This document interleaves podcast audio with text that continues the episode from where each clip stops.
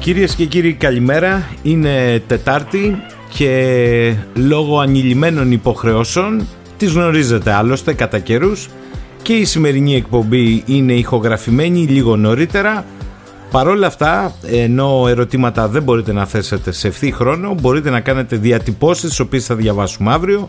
Σήμερα έχουμε επιλέξει μετά από καιρό έναν εκλεκτό φίλο της εκπομπής ε, τον οικονομέτρη αναλυτή, τον κύριο Γιώργο Αδαλή και τον έχουμε επιλέξει ακριβώς ουσιαστικά πριν από 13-14 μέρες πριν τη στιγμή της κάλπης να δούμε λίγο ζητήματα που είναι ένα αν είναι κάτι βέβαιο είναι ότι και μετά τις 25 θα τα ζούμε καθημερινά σε μικρή, μεσαία και μεγάλη κλίμακα. Κύριε Αδαλή καλημέρα.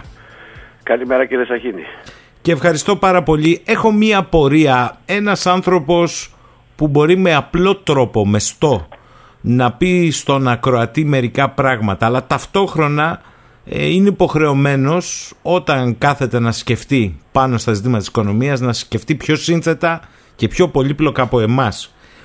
Όλη αυτή την πορεία ουσιαστικά δύο μηνών συζητήσεων προεκλογικών και πριν τις 21 Μαΐου αλλά πολύ περισσότερο μετά τις 21 που μας είπαν όλοι ότι θα συζητήσουν για τα προγράμματα. Έχει καταλάβει αν γίνεται συζήτηση επί της ουσίας για την οικονομία, την ακρίβεια, τη λιτότητα, τις περιοριστικές πολιτικές, τους άμεσους και έμεσους φόρους, τις ανατιμήσεις, την ενέργεια. Γίνεται συζήτηση ουσίας; Τι, τι να απαντήσω τώρα. Που, εγώ, δε, δε, ε, έχουμε χάσει τα βγάλματα καλάθια εδώ πέρα. Εδώ ε, ακούμε τα πάντα εκτός από αυτά που με ρωτάτε κύριε Σαχίνη. Mm. Δεν, δηλαδή, δεν, είναι, δεν είναι δηλαδή ότι θα ακούσετε μόνο από μένα. Αλλά νομίζω ότι όποιον και να ρωτήσετε αυτό το πράγμα θα σας απαντήσει ότι επί της ουσίας συζήτηση δεν έγινε. Και δεν υπάρχει περίπτωση να γίνει μέχρι το τέλος. Τώρα κάποια ας πούμε πράγματα τα οποία ε, λέγονται αριστερά και δεξιά και πιάνονται αυτά νομίζω ότι είναι ανάξια σχολιασμού. Τι, τι να σας πω τώρα.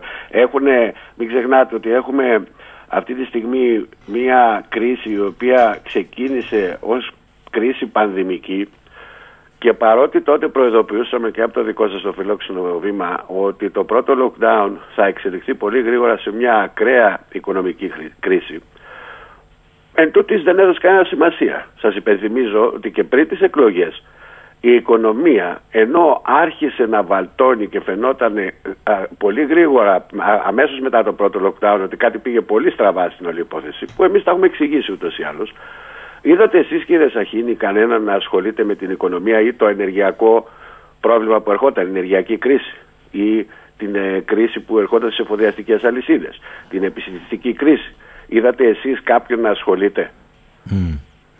από εκεί και πέρα όλα τα υπόλοιπα τα οποία ήρθαν η κρίση του πληθωρισμού, η κρίση στις τράπεζες κτλ. Άρχισαν να ασχολούνται πολύ αργά. Και εμείς δεν καταλαβαίνουμε δηλαδή τι πρέπει να γίνει σε αυτή τη χώρα για να βάλουμε κάτω τα πράγματα και τα κόμματα, ειδικά τα κόμματα, γιατί ε, αυτά είναι που κινούν το παιχνίδι ε, στα μέσα μαζικής επικοινωνίας. Τι πρέπει να γίνει τα κόμματα για να παρουσιάσουν, ας πούμε, συνολικές λύσεις. Ξέρετε γιατί σας τα λέω όλα αυτά. Διότι από εδώ και στο εξής, εάν κάποτε ήταν η οικονομία ένας από τους κυριότερους λόγους ε, με, με βάση τους οποίους ψήφιζε, επέλεγε κάποιος ένα κόμμα. Από την επόμενη χρονιά και μετά θα δείτε ότι στις φυγμομετρήσεις θα έχει τόσο μεγάλη διαφορά η οικονομία σε σχέση με τα υπόλοιπα θέματα, τα, τα εθνικά, τα θέματα της ασφάλειας, τα θέματα ε, της παιδείας και όλα αυτά που μπαίνουν στις δημοσκοπήσεις. Θα δείτε μια τρομακτική διαφορά και θα δείτε τον κόσμο να ψηφίζει σχεδόν κατά αποκλειστικότητα με βάση το ποιος θα του λύσει το οικονομικό του πρόβλημα.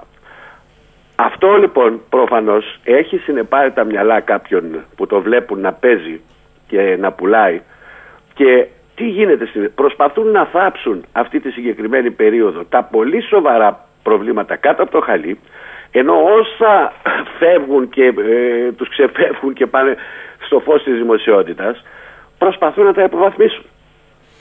Κύριε Αδαλή, ε, παρόλα αυτά αν ακούσετε τους εκλογολόγους αναλυτές θα σας πούν ότι το καθοριστικό που παίζει ρόλο τελικά στην κάλπη είναι η τσέπη του Έλληνα. Το ερώτημα είναι αν ο Έλληνας που παίζει καθοριστικό ρόλο όντως η τσέπη του ψηφίζει με κριτήριο μικρο, μέσο και μάκρο οικονομίας της δικής του τσέπης ή αν ψηφίζει με βάση τα συνθήματα ενός εκάστου πολιτικού ε, περισσότερους ή λιγότερους φόρους, έμεσους ή άμεσους, αύξηση τόσο ή τόσο.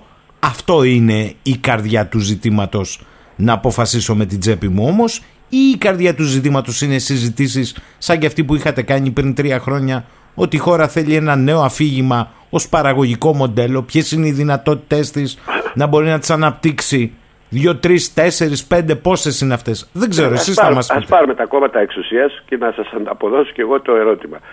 Ποιο είναι το όραμα των τριών-τεσσάρων κομμάτων εξουσίας που κυβέρνησαν αυτή τη χώρα για αυτό που με ρωτάτε για το παραγωγικό μοντέλο, διότι εγώ το έχω ακούσει. Ποιο είναι το, το παραγωγικό μοντέλο το οποίο θα κληθούν οι οικονομολόγοι, καλή ώρα, να το σχολιάσουν; Ποιο είναι, δηλαδή ποια, ποιο είναι το όραμα των κομμάτων τι ακριβώς θέλουν από αυτή τη χώρα, πού θέλουμε να το πάμε; Εγώ ακούω άλλες χώρες και μικρές και μεσαίες και μεγάλες, ακόμα και πιο μικρές από τη δική μας, και έχουν κάποια οράματα και λένε ότι θέλουμε στον αγροτικό τομέα, στον, στον πρωτογενή τομέα να κάνουμε αυτά, στον τομέα της μεταποίησης να κάνουμε αυτά, στις υπηρεσίες θέλουμε να κάνουμε αυτά, στοχεύουμε αυτό. Εδώ τι ακούμε. Ποια είναι η συζήτηση; Ε, εντάξει, είχαμε πανδημία, OK. Okay. Η, μετά ναι. την πανδημία, όταν άρχισαν να, να, να, αναφύονται τα προβλήματα, που ήταν και μια μοναδική ευκαιρία για την οποιαδήποτε κυβέρνηση και για όλο το πολιτικό σύστημα να παρατήσουν όλα αυτά τα πράγματα και να, να, να σκύψουν όλοι μαζί πάνω από την ανάπτυξη ενός μοντέλου. Δεν μπορεί να διαφωνούν. Δηλαδή, τι διαφωνούμε, ας πούμε, σε τι πράγμα. Εδώ όμως βλέπουμε και κάποια περίεργα πράγματα. Εδώ βλέπουμε, αν πάρετε τον πρωτογενή τομέα, για παράδειγμα, όπου είναι τα ορυκτά τα ορυκτά καύσιμα, δηλαδή ε, οι υδρογονάνθρακες, στον πρωτογενή τομέα. Α το πάρουμε αυτό από μόνος. Μάλιστα, ποια είναι η στρατηγική των κομμάτων, τι ακριβώς θέλουν τα κόμματα. Μπορεί κάποιος να μας πει εμάς τους οικονομολόγους. Γιατί πολλές φορές με ρωτάνε και δεν ξέρω. Υπάρχει κάποιο κόμμα το οποίο να έχει. Από τα κόμματα εξουσίας πάντα μιλάω, έτσι. Ναι, βεβαίως. Υπάρχει κάποιο κόμμα το οποίο να πει ότι εμείς θα, σε πέντε χρόνια θα προχωρήσουμε σε εξορίξεις πετρελαίου, υδρογοναθράκου σε αυτά και σε αυτά τα σημεία μέχρι αυτού του ποσού. Ποιο είναι αυτό το κόμμα; Διότι ε, ε, ε, κοντεύουμε να τρελαθούμε στο τέλος. Δηλαδή υπάρχουν δισεκατομμύρια δισεκατομμυρίων κατά τα πόδια μας και εμφανίζονται κάποιοι και λένε Εμείς δεν τα θέλουμε. Ή εν πάση περιπτώσει δεν το λένε, αλλά το κάνουν με τις πράξεις τους. Τι είναι, δηλαδή, τι να συζητήσουμε εμείς τώρα, που εμείς δεν έχουμε καταλάβει ποιος ακριβώς είναι ο στόχος. Θέλουν το πετρέλαιο ή δεν το θέλουν. Θέλουν τις υδρογονάνθρακες ή δεν το θέλουν. Θέλουν άλλα μέταλλα σπάνιε γέας ή δεν τις θέλουν. Και αν δεν τις θέλουν, γιατί; Ποιος είναι ο λόγος, να μας πούν ότι δεν τις στέλνουμε γι' αυτό, γι αυτό το λόγο. Εδώ όμως υπάρχει ένα, ένα πολύ σοβαρό θέμα το οποίο θέλω να σας το θέσω διότι η, η, ε, και πάρα πολύ συχνά λέω ότι η παιδεία, η, όχι η μόρφωση, γενικώς η παιδεία είναι το κατεξοχήν πρόβλημα αυτής εδώ της χώρας. Δηλαδή, ε, με συγχωρείτε πολύ τώρα, ο κόσμος πώς να καταλάβει, να αντιληφθεί όλη την κίνηση, αυτή την τεκτονική κίνηση που ακούεις στο όνομα αγορά ενέργειας όταν κανένας δεν γνωρίζει απολύτως τι ακριβώς είναι αυτό το πράγμα και έχουμε φτάσει σε σημείο να μην καταλαβαίνει κανένας τη μεγάλη διαφορά που έχει το καύσιμο ως όρος ας πούμε ή, ή, το πετρέλαιο ως όρος με την ενέργεια. Δεν είναι το ίδιο πράγμα. Η ενέργεια είναι γενικότερο πράγμα. Άρα εδώ η γνώμη μου είναι ότι τα κόμματα εκμεταλλεύονται ότι ο κόσμος, οι Έλληνες, μετά από 15 χρόνια κρίσεως, υφέσεως και όλα αυτά, διότι εμείς δεν είμαστε Ελβετοί να ζούμε την κρίση κανένα χρόνο, 1,5 τώρα. Εμείς έχουμε από το 9, από το 10 έχουμε κρίση και πιο πριν είχαμε δύο χρόνια ύφεση, από το 7. Άρα λοιπόν ο κόσμος είναι γεγονός ότι είναι πάρα πολύ κουρασμένος, ναι. είναι απειβδισμένος, δεν διαθέτει χρόνο για, αυτό, για αυτά τα πράγματα και αυτό το έχουν καταλάβει όλοι οι άνθρωποι που, που, που σχεδιάζουν ας πούμε τις στρατηγικές των κομμάτων και βγάζουν όλα αυτά τα προβλήματα απ' έξω. Και να πάμε και στα πιο σοβαρά, αν θέλετε. Έτσι, αν πείτε, ας πούμε, ότι εν πάση περιπτώσει υπάρχει ένα θέμα και ότι κάποιοι μπαμπούλες δεν θέλουν να εξορίξουμε εμείς το πετρέλαιο ή το φυσικό μας αέριο. Οι... Ποιοι είναι αυτοί οι οποίοι δεν, θέλει, δεν θέλουν η Ελλάδα να έχει αυτοκίνητο βιομηχανία; Μπορείτε να μου πείτε. Γιατί μέταλλα έχουμε το αλουμίνιο, είμαστε πρώτοι σε όλη την Ευρώπη. Σωστό ερώτημα αυτό που ναι, θέλετε. Και το δίνουμε στους Γάλλους ή δεν ξέρω κι εγώ από εδώ από εκεί για να κάνουν τη δικιά τους αυτοκινητοβιομηχανία και μερικές φορές το εξάγουν το δικό μας το αλουμίνιο στην Τουρκία όπου φτιάχνουν τα δικά τους αυτοκίνητα εκεί. Έχουν τρία εργοστάσια. Λοιπόν, γιατί δεν το κάνουμε εδώ εμείς αυτό δηλαδή, τι θα πάθουμε; Ε, γιατί δεν, δεν μπορώ να το καταλάβω. Δεύτερον, αν πούμε, ας πούμε να φύγουμε από την αυτοκινητοβιομηχανία στο κομμάτι της σύγχρονης τεχνολογίας που έχουμε μυαλά. Γιατί στην Ελλάδα δεν υπάρχει αυτή τη στιγμή ένα εργοστάσιο το οποίο να φτιάχνει ηλεκτρονικές πλακέτες, ηλεκτρονικούς υπολογιστές, λάπτοπ και κινητά τηλέφωνα. Γιατί; Με συγχωρείτε. Τι είναι, τι δεν θα αρχίσουμε τώρα τις ίδιες ιστορίες, θέματα κόστους και ε, πώς το λένε και ΦΠΑ και να μας κάνουν ελεύθερες ζώνες. Ε, κυρία Δαλή, κοιτάξτε, γιατί θέλω να πάμε σε πολλά ζητήματα σήμερα και θα το κάνουμε και με κάποιες αναγκαίες διακοπές. Όμως, μιας και το θίγετε και το, το ξεκινήσατε. Κοιτάξτε, η χώρα είναι 420, εσείς με διορθώνετε, 440 δις δημόσιο χρέος αυτή ναι. τη στιγμή. Μάλιστα. Είναι άλλα 250-270 δις ιδιωτικό χρέος. Ιδιωτικό, ναι. Μάλιστα. Παρ' όλα αυτά, αν ακούσετε το πολιτικό σύστημα, ε, όλα είναι ελεγχόμενα. Το ερώτημα είναι, μία χώρα καθημαγμένη οικονομικά, από εκεί ξεκινώ, έχει λόγο να μην θέλει να αξιοποιήσει βασικές σικμάδες πόρους οικονομίας όταν βλέπει χώρες άλλες προηγμένες ή λιγότερο προηγμένες να το επιχειρούν. Είπατε για το φυσικό αέριο. Πολύ σωστά το είπατε. Σε μια περίοδο ενεργειακής κρίσης. Τι πιο απλό όταν έχεις προχωρήσει και με βίο τρόπο την απολυτοποίηση τουλάχιστον να έχεις δικό σου φυσικό αέριο το λέω λάθος, το καταλαβαίνω λάθος και γιατί τελικά το πολιτικό σύστημα δεν δίνει μία απάντηση επ' αυτό. Σας υπενθυμίζω ότι στη δικιά σας εκπομπή το 2018 δύο φορές σε σύντομο χρονικό διάστημα, όταν επικρατούσε το θέμα με τη Λιβύη και τα λοιπά και έλεγα μην κοιτάτε στο νότο, κοιτάξτε στο βορρά γιατί ο τρόμος έρχεται από το βορρά. Σωστά. Από το 18-19 τα έλεγα. Τότε λοιπόν έλεγα ότι δεν φοβάμαι κάποιους σκοτεινούς τύπους απ' έξω, διότι θεωρώ ότι υπεύθυνος της μη εξόριξη των υδρογονανθράκων βρίσκεται μέσα, εντός. Πουλάει ωραία να κατηγορούμε πότε τους Αμερικάνους, πότε τους Γερμανούς, δεν ξέρω εγώ πότε τους Αφρικάνους, ότι αυτοί δεν μας αφήνουν να εξορίξουμε το πετρέλαιο, αλλά δεν είναι αυτή η αλήθεια. Πετρέλαιο και δεν εξορίξαμε, όχι ότι δεν θέλανε οι Αμερικάνοι, γιατί δεν ήθελε το βαθύ σύστημα στη, στην Ελλάδα μέσα να προχωρήσουμε σε εξορίξεις. Και κανένας δεν το κατάλαβε τότε. Με μια κρίση το 87 με τον Μπάμπορα, το Μέα Κούλπα κτλ. Τα, τα ξεχάσαμε, τα θάψαμε κάτω από το χαλί. Το ίδιο πράγμα επαναλαμβάνεται τώρα και με το φυσικό αέριο. Και το παραμύθι το οποίο σερβίρουν ορισμένοι, οποίοι, ότι είναι κάποιος σε ένα σκοτεινό δωμάτιο, κάποιοι οι οποίοι έχουν το πάνω χέρι στο φυσικό αέριο και δεν θέλουν εμείς να εξορίξουν φυσικό αέριο. Δηλαδή δεν θέλουν να βάλουν το χέρι τους στο μέλι. Αυτοί που κάνουν αυτή τη δουλειά έχουν παλαβώσει δηλαδή. Αλλού είναι το θέμα. Εμείς εδώ δεν θέλουμε και ο κόσμος επειδή δεν γνωρίζει σε βάθος αυτή την αγορά δεν μπορεί να καταλάβει ποιος του λέει αλήθεια και ποιος του λέει ψέματα. Οι πολιτικοί μας γνωρίζουν σε βάθος αυτή την αγορά; Όχι και να σας πω και κάτι άποψή μου είναι ότι δεν είναι μόνο ένα φαινόμενο στις που αφορά την πολιτική στην Ελλάδα αλλά γενικότερα στην Ευρωπαϊκή Ένωση το, δεν, έχουν μεσάνυχτα πώς δουλεύει η αγορά το, όχι μόνο το, και του πετρελαίου και του φυσικού αερίου. Είναι εξευτέρια πώς δουλεύουν οι ΑΠΕ, γιατί εκεί είναι το εύκολο χρήμα και εκεί μπορεί ο καθένας να μεγαλουργήσει κάνοντας πράγματα και θάματα επενδυτικά πάντα, πάντοτε μιλάω αλλά εκεί που πραγματικά είναι η αγορά μας έχουν ξεπεράσει πάντες υπάρχουν άνθρωποι και αυτό σας το λέω χωρίς να πω ονόματα υπάρχουν άνθρωποι στις Βρυξέλλες που αποφασίζουν για τα ενεργειακά μας δια της υπογραφής τους και δεν έχουν γνώση τι χρώμα έχει το πετρέλαιο. Δεν έχουν ιδέα πώς δουλεύει η αγορά φυσικού αερίου. Αυτό άλλωστε φαίνεται από τους σχεδιασμούς τους και από όλη την ιστορία τη λανθασμένου, το, το, το τελείως λάθος μείγμα στρατηγικής το οποίο πέρυσι μας έλεγαν ότι με τις κυρώσεις θα εξοντώσουμε τον Πούτιν ότι θα τον καταστρέψουμε το ενεργειακό του σύστημα, την ενεργειακή του βιομηχανία, θα του κλείσουμε τις τράπεζες, θα τον απομονώσουμε και θα φτωχύνει η Ρωσία.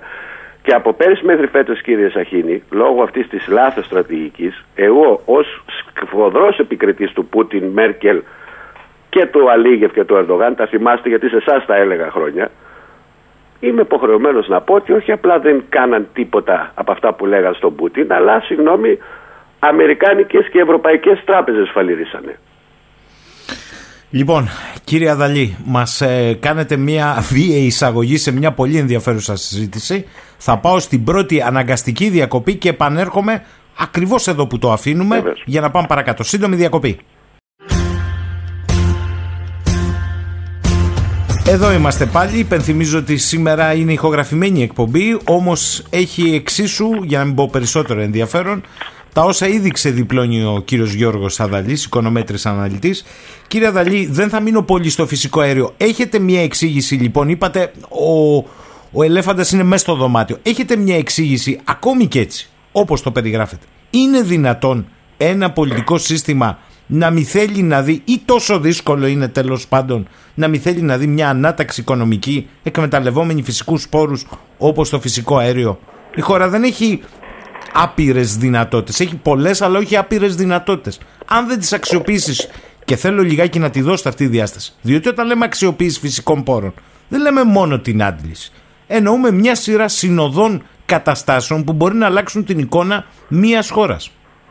Κοιτάξτε, καταρχάς να το συνδέσουμε πριν το διάλειμμα. Αυτό που σας είχα πει το 18 είναι ότι δεν φοβάμαι ότι η Τουρκία για παράδειγμα έτσι θα μας κλέψει, εν πάση περιπτώσει θα, ε, θα κάνει κάτι με τους σπόρους, μου, με τους σπόρους μας, όσο φοβάμαι ότι εμείς θα βάλουμε την Τουρκία μέσα στους δικούς μας σπόρους από την πίσω πόρτα. Μάλιστα.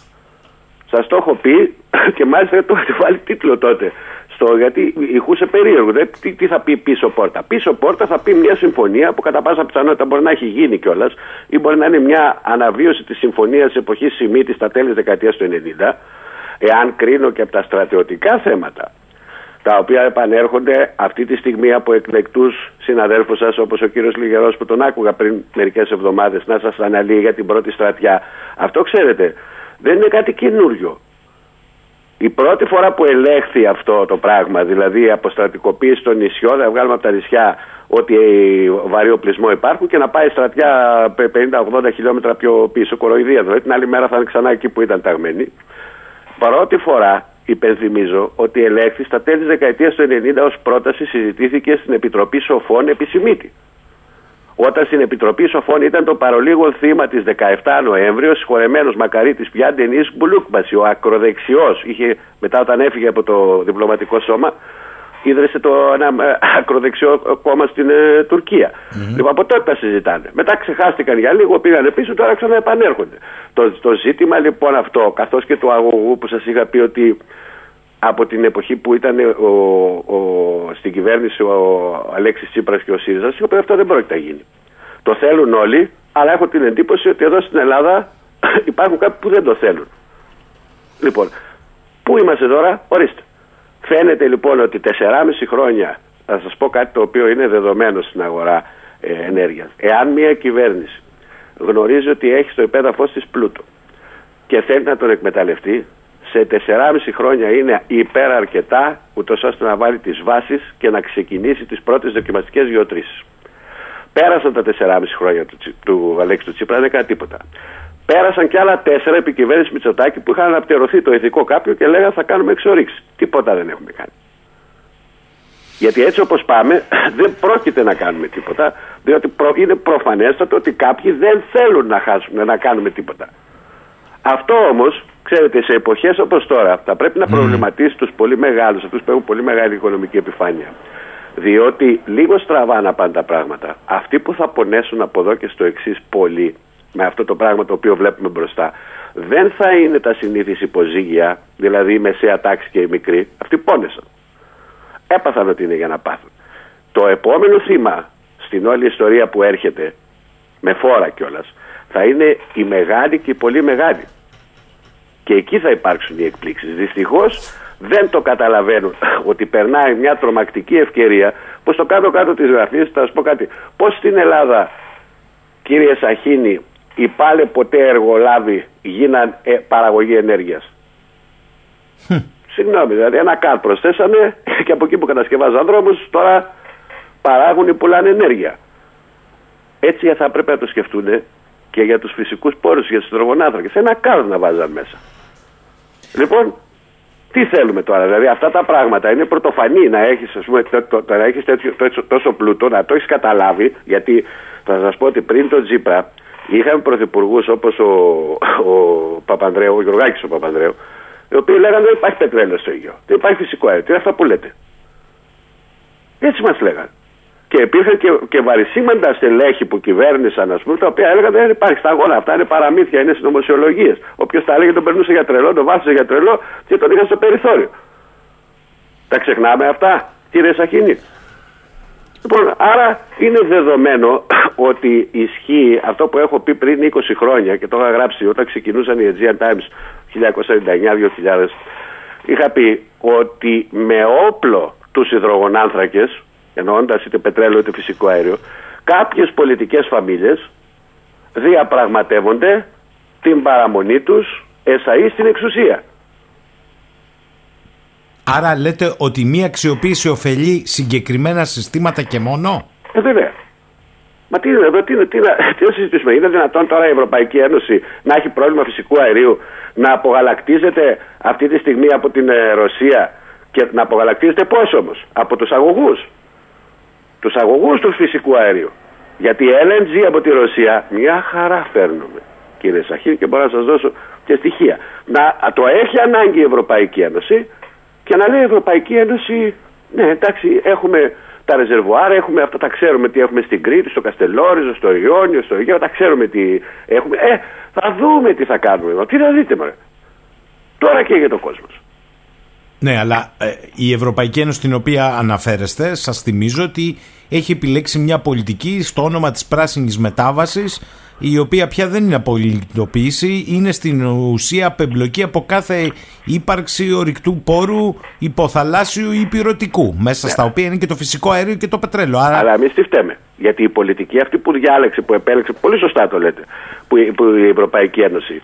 Τώρα βγαίνουν κάποιοι και λένε θα πέσουν το φυσικό αέριο, θα πέσει το πετρέλαιο και τα αυτό και θα κάνουμε και θα. Ναι, ναι έχει πέσει πέντε μήνες τώρα όλα είναι πεσμένα. Και τα μέταλλα και τα μεταφορικά και το πετρέλαιο και το φυσικό αέριο είναι πεσμένο. Ναι, αλλά εγώ σας είχα πει από τέλος της χρονιάς, πέρυσι τον Οκτώβριο, ότι θα βλέπετε του χρόνου, δηλαδή φέτος, τα, τα ενεργειακά προϊόντα τα να πέφτουν, τις πρώτες ύλες, αλλά οι τιμές στα ράφια θα συνεχίσουν και οι τιμές των καυσίμων και οι τιμές του ηλεκτρικού ρεύματος θα συνεχίσουν να είναι πανύψηλες. Αν πείτε δε στην Ελλάδα, ας πάνε κάθε ρεκόρ.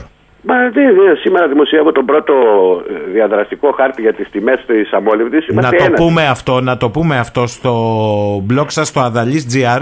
Δημοσιεύεται το παγκόσμιο διαδραστικό χάρτη όπου ο καθένας μπορεί και να, να παίξει ή να προβληματιστεί με τις τιμές όπου γης.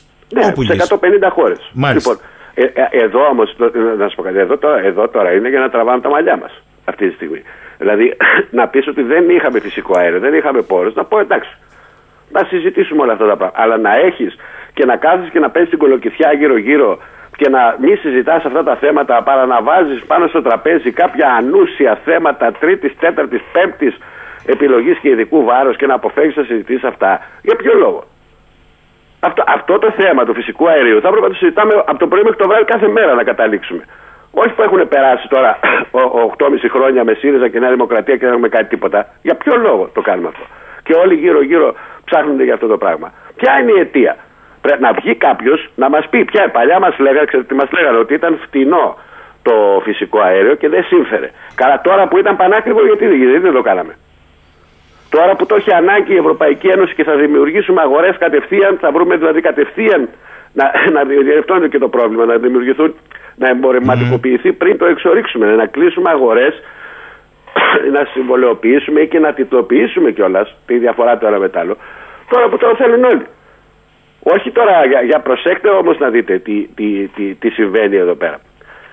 Ε, εάν πάρετε ξεχωριστά τη μέθοδο της, των εξαγωγών του πετρελαίου και του φυσικού αέριου θα δείτε ότι οι δρόμοι είναι δύο.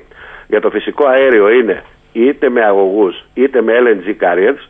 Για το πετρέλαιο είναι είτε με αγωγούς είτε με tankers. Ε, προσέξτε τώρα να δείτε τι γίνεται. Για το φυσικό αέριο έχουμε καταστρέψει τους αγωγούς, ψάχνουν ακόμα να βρουν ποιος το έκανε, το οποίο είναι τρομοκρατικό χτύπημα αυτό. Όποιος και αν το έκανε, έχει, γιατί σας το είχα πει αυτό το πράγμα, έχει διαπράξει τρομοκρατικό χτύπημα το οποίο δεν έχει ξανασυμβεί ποτέ. Ειδικά στη, σε χώρα της, της Δύσης τέτοιο πράγμα. Και αφού λοιπόν καταστρέψαμε αυτούς τους ε, αγωγούς, δεν βάλαμε ούτε μία κύρωση στο ρωσικό LNG, δηλαδή στο υγροποιημένο φυσικό αέριο, που μεταφέρεται με ρώσικα LNG tankers στην Ευρώπη και στην Ελλάδα. Α, και προχτές ακόμα. Πόσα φορτία έχουν. Ε, για το δε πετρέλαιο κύριε Σαχή να σας πω κάτι. Τι έχει γίνει; Απαγορεύουν με πλαφόν ε, τα 60 ευρώ στα τάγκερς αλλά παρακαλάμε τη Ρωσία να μας στείλει πετρέλαιο από τον αγωγό περνάει από την Ουκρανία το γνωστό Ντρούσμπα. Είναι ο βόρειος και ο νότιος αγωγός.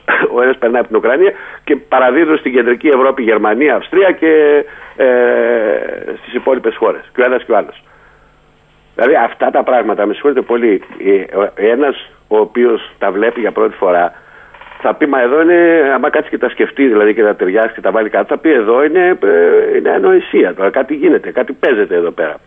Απ' την άλλη όμως, αυτοί που γνωρίζουν την αγορά ενέργειας καταλαβαίνουν ότι τίποτα δεν παίζουν, απλά έχουν βάλει ένα στόχο επί της ουσίας Ναι. να χωρίσουν τον πλανήτη σε δύο κομμάτια.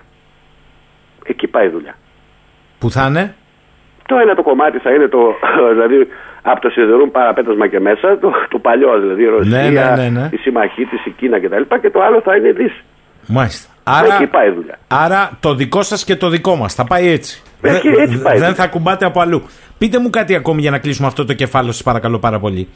Ε, αισθάνεστε κυρία Δαλή ότι η Τουρκία που ξεκίνησε ε, πιο πίσω από εμάς αυτή την ιστορία των φυσικών πόρων ε, έχει βγει βήματα μπροστά. Έχω ακούσει μία συνέντευξή σας πρόσφατα στην οποία είπατε ότι η Τουρκία, ό,τι και να λέμε, κάθισε, ζήτησε τη βοήθεια και την τεχνογνωσία των Νορβηγών που είναι οι πρώτοι διδάξαντες με μεγάλη επιτυχία. Το φαν που έχουν φτιάξει με την αξιοποίηση του φυσικού αερίου και του πετρελαίου χρηματοδοτεί τα πάντα, όχι μόνο τους συνταξιούχους στην Νορβηγία. Πήραν αυτή την τεχνογνωσία και άρχισαν τα άλματα. Αυτό θεωρείτε ότι συμβαίνει; Ακόμα, κάτι ακόμα χειρότερο. Η Τουρκία κάνει αυτό το οποίο φωνάζουν όλοι οι γεωσκεπτόμενοι και ανεξάρτητοι οικονομολόγοι που δεν εμπλέκονται στα κόμματα. Τι κάνει; Φτιάχνει ένα σόφρον ενεργειακό μείγμα. Και από τις 7 πηγές τις ενεργειακές προσπαθεί να πλάσει ένα τε- τόσο ισχυρό ενεργειακό μείγμα που να έχει μεγάλη ευχέρεια και αυτάρκεια και στις 7 ούτως ώστε να πρωταγωνιστήσει σε όλη την ευρύτερη περιοχή της Μέσης Ανατολής και της Ευρασίας και να γίνει ίσως και ένας μεγαλοπρομηθευτής. Γιατί σας τα λέω όλα αυτά. Ναι, πολύ σωστά είπατε, έχει κάνει κάποιες κινήσεις αλλά μόνο, ας πούμε παράδειγμα στην ε, εξερεύνηση του φυσικού αερίου που ήρθε και πήρε ελληνικά γεωτρύπανα ε, υπενθυμίζω. Σωστό. Όλα είχαν ελληνικό Σωστό. άρωμα αν το δεις ή κυπριακό αν το δούμε έτσι από αυτή την πλευρά. Μόνο αυτό είναι. Συγγνώμη, στις, στο πετρέλαιο και στις πετρελαιοπηγές δεν έχει κάνει κινήσεις. Έχει κάνει. Στους λιγνίτες δεν έχει περάσει 1,5 χρόνος που, που, που εγγενίασε στην Κωνσταντινούπολη μια μεγάλη λιγνητική μονάδα. Εμείς τις κλείνουμε εντωμεταξύ έτσι. Και αυτοί εγκαινιάζουν μονάδα. Να πάμε και παρακάτω. Στα φράγματα, ξέρετε τι δουλειά έχει κάνει η Τουρκία στο κομμάτι των φραγμάτων. Εμείς έχουμε ένα, υδρο- ένα φράγμα στον Αχελό υδροελεκτρικό και για κάποιες ΜΚΟ που είναι γύρω-γύρω ονόματα και μη χωριά το έχουμε 10 χρόνια κλειστό. Και δεν μπορεί να λειτουργήσει. Και όχι μόνο δεν λειτουργεί το υδροελεκτρικό να παράγουμε ρεύμα, παρακοντεύει ο Αχελός να χάσει και τα νερά. Α στερέψουμε το μοναδικό ποτάμι που πηγάζει και εκβάλλει από την Ελλάδα. Όλα τα άλλα πηγάζουν από αλλού. Φύγετε από τα φράγματα. Που τα φράγματα και το νερό θα δείτε ότι είναι η συζήτηση, θα είναι η συζήτηση του επόμενου μισού της δεκαετίας από το 25 και μετά θα, τα αντί για πετρέλαιο συζητάμε για νερό. Θα το δείτε αυτό το πράγμα. Να φύγουμε λοιπόν από τα υδροελεκτρικά και από τα φράγματα ως πηγή ενέργειας. Παρότι έχει, θέλει- αυτό θέλει πολλή συζήτηση αυτό το, αυτό το πράγμα. Διότι το νερό είναι και άσκηση γεωπολιτικής. Όποιος έχει το φράγμα μπορεί να αφήσει τον, τον, τον, τον όμορο, ε, το διπλανό κράτος να, να, να, να Σωστά. διψάσει Σωστά. Και να, και, να, και να κλείσει και, τη, και την παραγωγική της καλλιέργειας του. Άλλωστε το καταλάβαμε με την ανατείναξη του φράγματος τώρα στην Ουκρανία τι ακριβώς έχει παιχτεί. Ναι, εκεί θα σας πω και μια λεπτομέρεια που πέρασε λίγο στα ψηλά εδώ πέρα. Αλλά πέραν από αυτό, η Τουρκία δεν έκανε αυτή τη στιγμή 12 χρόνια μια τεράστια προσπάθεια, τα βρήκε μπαστούνια στην αρχή, αλλά εν πάση περιπτώσει με, από το 10 που το ξεκίνησε, από το 5 το ξεκίνησε, αλλά από το 14 και μετά συνέπραξε με τους Ρώσους και δημιουργεί το πρώτο από τα τρία πυρηνικά της εργοστάσια μάλιστα στη σεισμογενή πλάκα του Αγουλιού. Σωστό. Λοιπόν, προσέξτε όμως τώρα τι γίνεται. Εκεί όχι απλά τελειώνουν, που είναι δηλαδή οι τέσσερις πυρηνικοί αντιδραστήρες που είναι στη σειρά. Προσέξτε, με, με, όλα τα προβλήματα που αντιμετωπίζουν, γιατί αντιμετωπίζουν προβλήματα, τα ξέρουμε, θα τα πούμε κάποια στιγμή στο μέλλον, έχουν συμβολαιοποιήσει το 70% των μελλοντικών τους πωλήσεων. Τους έχουν προπολίσει δηλαδή. Άρα μου λέτε ότι η Τουρκία προσπαθεί ε, η σοβαρός να αναπτύξει ένα πιστικό ενεργειακό μείγμα. Και στη γεωθερμία. Και εκεί έχει κάνει επενδύσεις. Και στη γεωθερμία. Και στη γεωθερμία έχει κάνει επενδύσεις. Όπου εκεί εμείς θα μπορούσαμε να είμαστε άλματα μπροστά ήδη. Ε. Ολόκληρες περιφέρειες θα μπορούσαμε να, να, να, να τροφοδοτούμε ρεύμα αυτό το πράγμα. Όχι μεγάλες πόλεις. Δεν είμαι, ναι, ναι, δεν ναι. είμαι θεροβάμων. Θα μπορούσαμε περιφερειακά τις μεσαίες και τις μικρές πόλεις να το είχαμε όλο από αυτό ή μεγάλες βιομηχανικές μονάδες να τις βάζαμε σε μέρη που υπάρχει γεωθερμικά πεδία και να τροφοδοτούν με φτηνό ρεύμα και να έχουμε χαμηλά κόστη παραγωγής. Εγώ ένα ξέρω στη Μακεδονία που, που σκέφτεται έτσι και μπράβο τον άνθρωπο δεν θέλω να ονοματίσω, μην νομίζετε ότι κάνω διαφήμιση από επιχειρηματίες. Αλλά αυτά δεν πρέπει να τα επιχειρηματίε. Αυτά το, το κράτος πρέπει να τα σχεδιάσει αυτά τα πράγματα και να, τα, και να δώσει ένα όραμα και μια προοπτική και να τρέξουν επιχειρηματίες από καλά. Αν ο επιχειρηματίας ξέρει ότι θα πάει στο κράτος και θα βρει χίλιες μύριε, χίλια μοίρα προβλήματα. Λοιπόν, πάμε και στο LNG τώρα. Στο LNG η Τουρκία τι έχει κάνει, ή, μάλλον συγγνώμη, στο φυσικό αέριο. Δεν έχει φέρει τους δύο αγωγούς, τον Blue Stream και τον Turkish Stream. Ο ένας είναι μικρότερος και ο άλλος είναι, 30, είναι 16 και ο άλλος είναι 31 BCM. 31,5 BCM δεν έχει φέρει μια επάρκεια σε φυσικό αέριο για την ε, Τουρκία. Το έχει κάνει ή δεν το έχει κάνει; Το έχει κάνει. Μάλιστα. Έχει κάνει αποθήκες; Έχει κάνει. Σας τα λέω εντάχει. Από εκεί και πέρα η Τουρκία κάθεται μόνο σε αυτό; Όχι. Κάνει και LNG. Μάλιστα. Κάνει και αποθήκες LNG. Και αποθήκες LNG και μάλιστα αυτό που, αυτό που κρύβουν εδώ στην Ελλάδα εντέχνως είναι ότι όταν, το, την ημέρα που έκανε συμφωνία για αύξηση της ροής και στους δύο αγωγούς με ρωσικό φυσικό αέριο, ταυτόχρονα υπέγραψε με τη Λουιζιάννα, με πολύ μεγάλη αμερικάνικη εταιρεία, με εργοστάσιο δηλαδή, το πιο ανερχόμενο, ήταν τρίτο και πάει για πρώτο δηλαδή, με τη Venture, υπέγραψε μακροπρόθεσμη 20 ετή συμφωνία για LNG, εισαγωγές LNG. Να που παίζει και με τους δύο, μια χαρά παντού παίζει με τους δύο.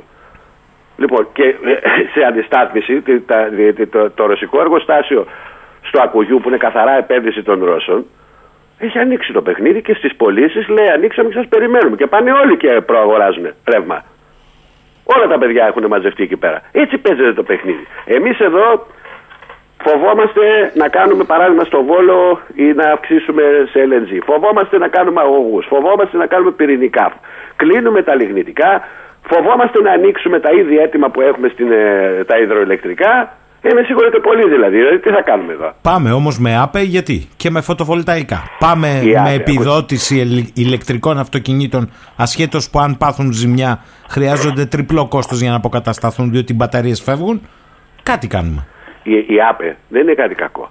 Ε, δηλαδή, ε, Προφανώς. Για μένα προσωπικά έτσι. Προ... Δηλαδή... Και για μένα και για όλο τον κόσμο. Αλλά... Ναι, δεν μπορεί να μην έχεις, ας πούμε, στο μείγμα σου ανανεώσιμες πηγές ενέργειας. Αλλά έχουμε τόσες πολλές που εδώ που φτάσαμε, υπολογισμένα. Και μπορώ να αντιπαρατεθώ με οποιονδήποτε έχει στοιχεία. Κάθε δισεκατομμύριο που βάζουμε στη ΣΑΠΕ, η, η, η, παράδειγμα, ε, ε, αντί για να μας φέρνει έσοδα, μας δημιουργεί έξοδα και πρόβλημα. Δηλαδή, κάθε φορά που κάνουν ζυγ οι τιμές, το, η, η αύξηση των επενδύσεων σε ΑΠΕ από εδώ και στο εξής, κάνουν, θα κάνουν ζακ και οι τιμές του ηλεκτρικού ρεύματος. Είναι αντίθετα πια αυτά τα πράγματα. Ξέρετε γιατί; Διότι δεν μπορείς να καλυφθείς από άπε σε καμία των περιπτώσεων. Μα εκτός αν νομίζουν ότι θα ζούμε σε ένα πλανήτη που 24 ώρες 24 ώρες θα έχει ήλιο και 24 ώρες θα φυσά. Ε, δεν θα γίνει ποτέ αυτό. Άρα χρειάζεται ένα σόφρον ενεργειακό μείγμα. Οι άπε και τα ηλιακά εδώ που φτάσαμε μας υπερκαλύπτουν. Μας υπερκαλύπτουν. Μονόπατα όμως. Διότι μα... όταν θα έχετε άπνοια ή δεν θα έχετε ηλιοφάνεια θα έχετε άλλα ζητήματα. Ε, μα τώρα όταν βλέπεις ότι ας πούμε με την ίδια άνεση που πετούν λεφτά, πάρτε λεφτά εδώ και για, σώρο, και για ηλιακά και για ανεμο. Έχουμε γεμίσει όλα, όλες τις βουνοκορφέ με ανεμογεννήτριε. Δηλαδή στο τέλος δεν μπορεί να πετάξει πολύ, ας πούμε. Κύριε Αδαλή, ε, ε, έχετε αφήσει ένα υπόλοιπο, δεν το αφήνω να πέσει κάτω γιατί θα πάμε σε δεύτερο διάλειμμα. Θέλω να σας ρωτήσω τι υπονοούσατε για το φράγμα που κατέρευσε μετά από έκρηξη στην Ουκρανία, ότι υπάρχει και ένα στοιχείο που δεν έχει αναδειχθεί. Ναι, ε, όχι, δεν έχει αναδειχθεί επαρκώς, έτσι. Ε, επειδή το νερό, σας είπα, είναι ένα θέμα το οποίο εγώ πιστεύω ότι οι σκληροί πόλεμοι του μέλλοντος θα γίνουν για το νερό. Ε, το νερό, να ξέρετε, ε, αν θυμάστε πέρυσι το καλοκαίρι, είχαμε κάνει μια εκπομπή και σας είχα πει για το μεγάλο πρόβλημα που ακόμα τραβιέται η Γαλλία, που οδήγησε τους, τη γαλλική EDF που κατά 85% ήταν κρατική και μόνο 15% ήταν ιδιώτες, να επαναγοράσει το 15% των ιδιωτών και να γίνει πλήρως κρατική. Η EDF, η γαλλική. Γιατί, Γιατί όπως και οι Ιταλοί, έτσι και αυτοί, τι πάθανε; Τα πυρηνικά τους εργοστάσια τα οποία ήταν χτισμένες, ε, ε, ε, έχουν ενεργεθεί στις όχθες των, των ποταμών, ποταμών. του Γκαρών για παράδειγμα. Ε, λόγω της ξηρασίας έπεσε τόσο πολύ η στάθμη, δεν κυλούσαν τα νερά, γίνανε λίμνες με αποτέλεσμα το νερό το οποίο τραβάει μέσα ο Στρόβιλος για να ψήξει τη μηχανή του πυρηνικού εργοστασίου. Επέστρεφε πίσω ζεστό, ανέβαζε τη θερμοκρασία του νερού και χτυπούσαν συναγερμοί και λόγω πρωτοκόλλου ασφαλείας έπρεπε το εργοστάσιο να κλείσει για μέρες, ώρες ή για πολύ μεγάλο χρονικό διάστημα. Αυτό είναι, ε, ε, ε, είναι δηλαδή θα πρέπει να προβληματίσει πάρα πολλούς για το πώς πρέπει να είναι τα, τα μελλοντικά πρωτόκολλα από αυτό που τελικά θα μας απεμπλέξει από αυτή την ιστορία. Από αυτό που θα μας απεμπλέξει είναι η πυρηνική ενέργεια, το ξέρετε αυτή θα βοηθήσει να απεμπλακούμε, ανεξάρτητα τι λέγεται και τι γράφεται από τους διάφορους λομπίστες. Τώρα, αυτό το χτύπημα που έγινε στο πυρηνικό εργοστάσιο ε, στην Ουκρανία, καταρχάς να πούμε ότι είναι το μεγαλύτερο πυρηνικό εργοστάσιο στην Ευρώπη. Mm-hmm. Δεν υπάρχει μεγαλύτερη εγκατάσταση από αυτή. Οι μηχανές οι, που είναι στη σειρά είχαν από μια εξωτερική παροχή, παίρναν τροφοδοσία και κάναν την ψήξη. Όμως επειδή οι εξωτερικές παροχές πολλές φορές για κάποιες βλάβες ε, αδυνατούν να δώσουν τις ποσότητες που χρειάζονται οι στρόβιλοι για να ψυχθούν, να το πω έτσι λαϊκά, αναγκάζονται και έχουν σαν πρωτόκολλο ασφαλείας μια δεύτερη ε, παροχή από την οποία αν κάτι πάει στραβά με την πρώτη παίρνουν από τη δεύτερη. Αυτή η δεύτερη παροχή που τροφοδοτούσε δηλαδή σε περιπτώσεις βλάβης κλεισίματος ή εργασιών ε, μπας περιπτώσει εκτάκτων αναγκών που τροφοδοτούσε με νερό για να ψήξει τις μηχανές του εργοστασίου του παιδικού στη Ζαπορίγια ήταν μέσα από το φράγμα. Hm. Καταλαβαίνετε τι σας λέω τώρα. Και γι' αυτό όταν ακούστηκε για το συγκεκριμένο φράγμα χτυπήσαν καμπανάκια που στην αγορά πυρηνικής ενέργειας διότι γνωρίζανε ότι η παροχή αυτή η οποία δίνει πάρα πολλές, τους δίνει δηλαδή μέχρι περίπου 200 μέρες νερό για να ψύχουν τα πυρηνικά τους εργοστάσια εκεί πέρα. Από τη στιγμή που καταστράφηκε αυτή δεν υπάρχει backup plan για να, ε, για να λειτουργεί σε περίπτωση που εξωτερική παροχή ε, σταματήσει. Ή σταματήσει. Σωστά. Καταλάβατε. Άρα να μια λεπτομέρεια που δεν έχει αναδειχθεί. Θέλω να πάμε ως διακοπή ρωτώντας σας κάτι. Ε, έχουμε περιορισμό, αυτή είναι η απόφαση της Σαουδικής Αραβίας στην παραγωγή πετρελαίου. Ε, βλέπετε να επηρεάζει τις τιμές άμεσα γιατί και το καλοκαίρι, εσείς μας τα έχετε μάθει, η ζήτηση αυξάνει αντίστροφα σε άλλες ε, δραστηριότητες από αυτές που έχουμε το χειμώνα. Ε, αισθάνεστε ότι μπορεί να έχουμε νέο ράλι τιμών; Ε, το ράλι που ήταν για να γίνει αυτή τη φορά έγινε. Α. Αυτό ήταν. Δηλαδή και, και τώρα αρχίζει η τιμή και οι τιμές πέφτουν προς τα κάτω για άλλο λόγο βέβαια. Mm-hmm. Ε, ε, επί της ουσίας για το διαχωρισμό είναι στα χαρακόμματα η ΦΕΔ με τον ΟΠΕΚ. Η ΦΕΔ θεωρεί ότι ο πληθωρισμός είναι ενεργειακός, είναι πληθωρισμός κόστους και θέλει να ρίξει οπωσδήποτε το βαρέλ, το πετρέλαιο κάτω από τα 60. Και όχι μόνο για τον πληθωρισμό, διότι η Προεδρία Biden έχει και ένα άλλο ζόρι τώρα αυτή τη στιγμή. Έχει κάψει πάνω από 250 εκατομμύρια βαρέλια από τα SPR, δηλαδή από τα στρατηγικά αποθέματα της Αμερικής. Τα οποία για να τα, ε, ε, για να τα, να, να, να τα επαναγοράσει. Ναι, ναι. Δεν μπορεί σήμερα να τα επαναγοράσει με 70, 75, 80 που έχει το βαρέλι, γιατί αυτά είχαν αγοραστεί με 25. Θα έχουν τρεχάλες εκεί πέρα. Πρέπει λοιπόν να πέσει κάτω από τα 60, ίσως κάτω από τα 50 για να γίνει επαναγορά. Είναι μια πολύ μεγάλη αυτή ε, ποσότητα και να μην υπάρχει πρόβλημα. Αυτό είναι και κάτι το οποίο κάποιοι το βλέπουν λίγο, έλα μωρέ. Αυτό είναι μια προσωπική χαρακιά στη στρατηγική του Προέδρου Biden. Και δεν μπορεί να ξεφύγει. Ό,τι λέγανε πέρυσι ότι θα κάνουν, θα ράβουν, θα ρίξουν τις τιμές, να ορίστε. Τι κάνανε οι Σαουδάραβες; Οι Σαουδάραβες όποτε κρίνανε εκείνοι, κάναν μια περικοπή ας πούμε της ε, ε παραγόμενης ποσότητας και με το που μαθευόταν αυτό πριν ανακοινωθεί η παραγωγή αύξαναν τα τιμές. Αυτό γινόταν. Λοιπόν, και παρά το ότι ε, ε, το είδαν μία, δύο, τρεις, τέσσερις, πέντε, η, η, η διοίκηση Biden έχει αποφασίσει μέχρι στιγμής και έχει κάνει 10 αυξήσεις επιτοκίων. Ναι, αλλά 10 αυξήσεις επιτοκίων μπορεί να ρίξει τι τιμές των ενεργειακών προϊόντων, αλλά δημιουργείς με το σφίξιμο της αγοράς στο τέλος την κάνεις να σπάσει. Που έσπασε. Και πότε έσπασε, όταν καταρρεύσαν οι τέσσερις Αμερικάνικες τράπεζες. Απλά είναι τα πράγματα. Και για να καταλήξω γι' αυτό, γιατί είναι ένα σπουδαίο κομμάτι αυτό το οποίο mm. θέσατε. Τώρα όμως, από την άλλη πλευρά, γιατί πρέπει να τα λέμε όλα στον κόσμο, αυτή είναι η άποψή μου. Δια, διέκρινα την προηγούμενη Κυριακή στη Βιέννη που συνεδριάσανε, διέκρινα ένα ρήγμα. Ενώ κανονικά θα συνεδριάζανε μέσω τηλεδιάσκεψης, άρον άρον συναντηθήκαν και πήγε και ο Νόβακ εκεί. Διότι οι Σαουδάραβες θέλαν μια γερή πτώση της παραγωγής τάξη των 2,5 εκατομμυρίων βαρελιών, ούτως ώστε να, να πηγαίναν το, την τιμή του βαρελιού στα 87 με 89 δολάρια, αλλά δεν το ήθελε κανένας άλλος. Κυρίως δεν το ήθελε η Ρωσία αυτό το πράγμα στην παρούσα φάση. Συμπλέει η πολιτική σε αυτό το πράγμα της Ρωσίας με την, με την πολιτική των ΗΠΑ.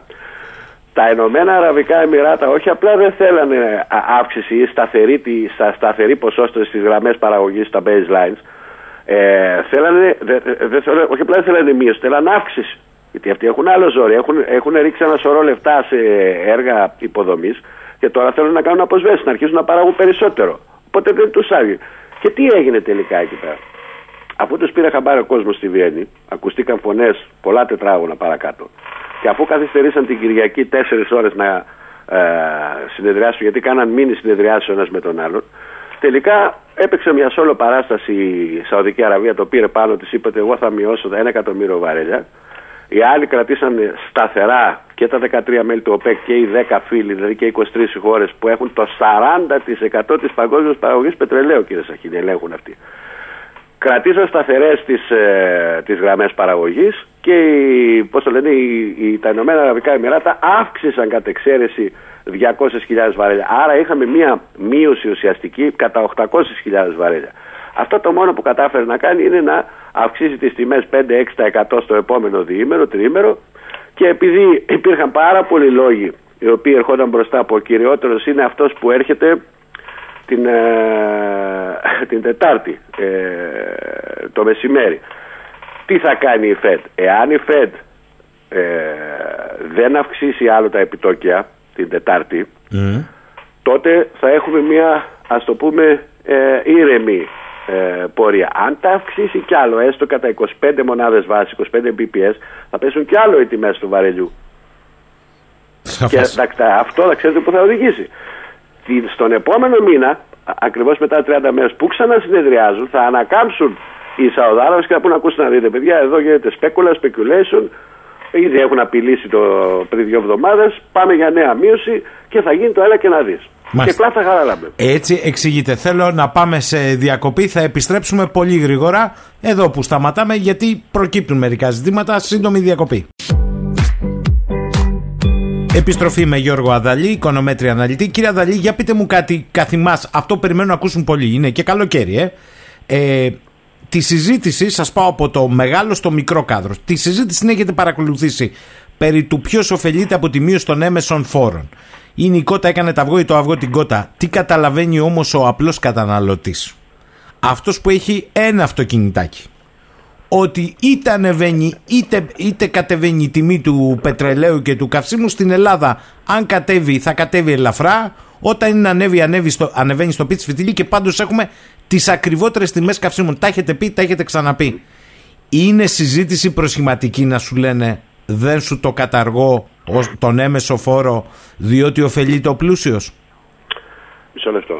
Ε, μιλάμε τώρα για τις τιμές του, των καυσίμων, αν καταλαβαίνετε. Βεβαίως, βεβαίως. Μισό λεπτό. Ε, εάν η Ελλάδα ήταν μια παραγωγός χώρα, εγώ θα το καταλάβαινα να βάζαμε στο μάτι τους παραγωγούς. Δηλαδή, άμα είχαμε μια Αράμπκο ή μια Equinor, όπως έχουν οι Νορβηγοί. Αλλά εδώ αυτή τη στιγμή Έχουμε καταλάβει ποιος ωφελείται από αυτούς τους οπέρογκου φόρους και τέλη που υπάρχουν μέσα σε κάθε λίτρο που βάζουμε στα οχήματά μας. Ποιος ωφελείται; Εγώ δεν θα κουραστώ να το λέω. Ποιος παίρνει τη μερίδα του λέοντος από τα 1,8 που έχει σήμερα το είδα σήμερα το πρωί στο, mm-hmm. στο βεζινάρικο που κατέβαινε. Δεν ξέρω εσείς πόσο είναι η δικιά σας στην Κρήτη. Ε, ε, βάλτε 8 λεπτά παραπάνω, Α, κοντά είστε. Λοιπόν, ναι. Είδα λοιπόν και από τα 1,8. Ποιος παίρνει τη μερίδα του λέοντος κάθε φορά που βάζουμε εμείς ένα λίτρο; Την παίρνει ο, αυτός που διηλίζει, οι δύο οικογένειες που διηλίζουν την παίρνουν οι, χοντρέ, οι χοντρέμποροι, το δεύτερος κλάδος, δηλαδή αυτοί που κάνουν τη διανομή, ή το παίρνουν οι βενζινάδες. Που αυτοί παίρνουν τα, τα λιγότερα. Όλοι αυτοί μαζί δεν παίρνουν ούτε τα μισά από το νούμερο ένα κλέφτη από τις τσέπες μας, αυτά που είναι το κράτος το ίδιο. Το κράτος κερδίζει. Τα κράτη στην Ευρωπαϊκή Ένωση κερδίζουν από αυτό Γι' αυτό έχουν βγάλει αυτή τη νόρμα, μην μιλάτε και πολύ πολύ για το ΦΠΑ, για μείωση του ΦΠΑ στα κάψιμα, διότι θέλουν να ενθυλακώσουν όσο το δυνατόν περισσότερα χρήματα από φόρους και τέλη από τα κάψιμα, που είναι τεράστια ποσά σε όλες τις χώρες, γιατί θέλουν να πληρώσουν τα ομόλογα της περίοδου της πανδημίας, τα κορονοομόλογα δηλαδή. Ποιος θα πληρώσει αυτά, ξέρετε ποιος, εσείς και εγώ. Και ξέρετε πώς, μέσα από τα κάψιμα και το ηλεκτρικό ρεύμα. Πώς νομίζετε ότι θα πληρωθούν; Αυτοί που πιστεύουν ότι πήραν το 500 τότε και κάναν τη δουλειά τους ή οι επιχειρηματίες που πήραν κάποια λεφτά και κάναν τη δουλειά τους ότι δεν θα πληρωθούν αυτά, πλανώνται πλανήκτρα. Θα πληρωθούν και πληρώνονται. Και γι' αυτό βλέπετε τώρα, ας πούμε, οι κυβερνητικοί, αλλά και τα, mm. τα κόμματα της αντιπολίτευσης δεν είναι και πολλά πολλά γι' αυτό. Γιατί είναι το ταμείο τους. Ξέρετε τι θα πει στο 1,80 το 1 ευρώ να πηγαίνει κατευθείαν στο κράτος υπό τη μορφή ειδικού φόρου κατανάλωσης και ΦΠΑ. Λοιπόν, νομίζω μου απαντήσατε. Θέλω να πάω στη μεγάλη εικόνα. Θέλω να την κρατήσω γιατί το υπονοήσατε και στο τελευταίο μέρος ε, επιφυλάσσω κάποιες εκπλήξεις, αν και ηχογραφημένη εκπομπή που θα ακουστούν για πρώτη φορά. Όμως θέλω να μείνω λίγο σε δύο ζητήματα. Εσείς είπατε μετά τις 25 Ιουνίου, σχηματικά το είπατε, μετά τις κάλπες, ναι. ε, ο κόσμος θα συζητάει πολύ περισσότερο για την οικονομία μπροστά σε αυτά που έρχονται. Και έχω. Και για όλη τη δεκαετία, μέχρι τέλος. Και για όλη τη δεκαετία. Έχω από τη μία τη JP Morgan να λέει θυμάστε το κράχ του 2008 ετοιμάστε να το ξαναζήσετε μετά τη φαινομενική ηρεμία και όχι έτσι όπως σας φαίνεται. Έχω αυτό από τη μια. Και από την άλλη έχω την Κομισιόν και την Ευρωπαϊκή Κεντρική Τράπεζα να παροτρύνουν τις χώρες μέλη ότι παιδιά η εξαίρεση του να είστε ελαστικοί με την πανδημία τέλειωσε, τα κεφάλια μέσα, δημοσιονομική προσαρμογή και δεν ξεφύγει κανείς. Τι συνιστά όλο αυτό; Την πλήρη αποτυχία του δυτικού συστήματος. Πλήρη αποτυχία. Η, η, καταρχάς δεν ήμασταν έτοιμοι αυτή τη φορά, αποδείχθη δηλαδή, για να βάλουμε τον Πούτιν. Θα έπρεπε στρατηγικά αυτοί αντί που, που, που πήραν τα μυαλά τους αέρα και πιστεύαν ότι σε κανένα μήνα-δύο θα έχουν τελειώσει με τον Πούτιν, γιατί αυτά μας λέγανε. Δεν, δεν κάνω κάποιο λάθος, έτσι δεν λέγανε, έτσι δεν γράφανε. Άσχετα που ξελαραγκιαζόμασταν κάποιοι. Ότι αυτά δεν πρόκειται να συμβούν. Έπρεπε λοιπόν να καθίσουν κάτω και να, δουν, να, να, να μιλήσουν με ανθρώπους που γνωρίζουν τα μεγάλα βάθη των αγορών. Όχι μόνο των ενεργειακών, γενικώ των αγορών. Και όχι να κάνουν του κεφαλιού τους. Διότι εδώ αυτή τη στιγμή υπάρχει μία αμφισβήτηση της μονοκρατορίας της Αμερικής σε όλα τα μέτωπα. Από πάρα πολλές χώρες μαζί. Πάρα πολλές χώρες μαζί. Αυτό στρατηγικά πώς προέκυψε; Από το λάθος μείγμα των αρχικών, ε, της επιβολής των αρχικών κυρώσεων. Δεν έπρεπε να τις κάνουν. Έπρεπε να, αν θέλαν να κάνουν κυρώσεις έπρεπε να προετοιμαστούν πρώτα σε τέτοιο βαθμό που μετά να επιβάλλουν κυρώσεις.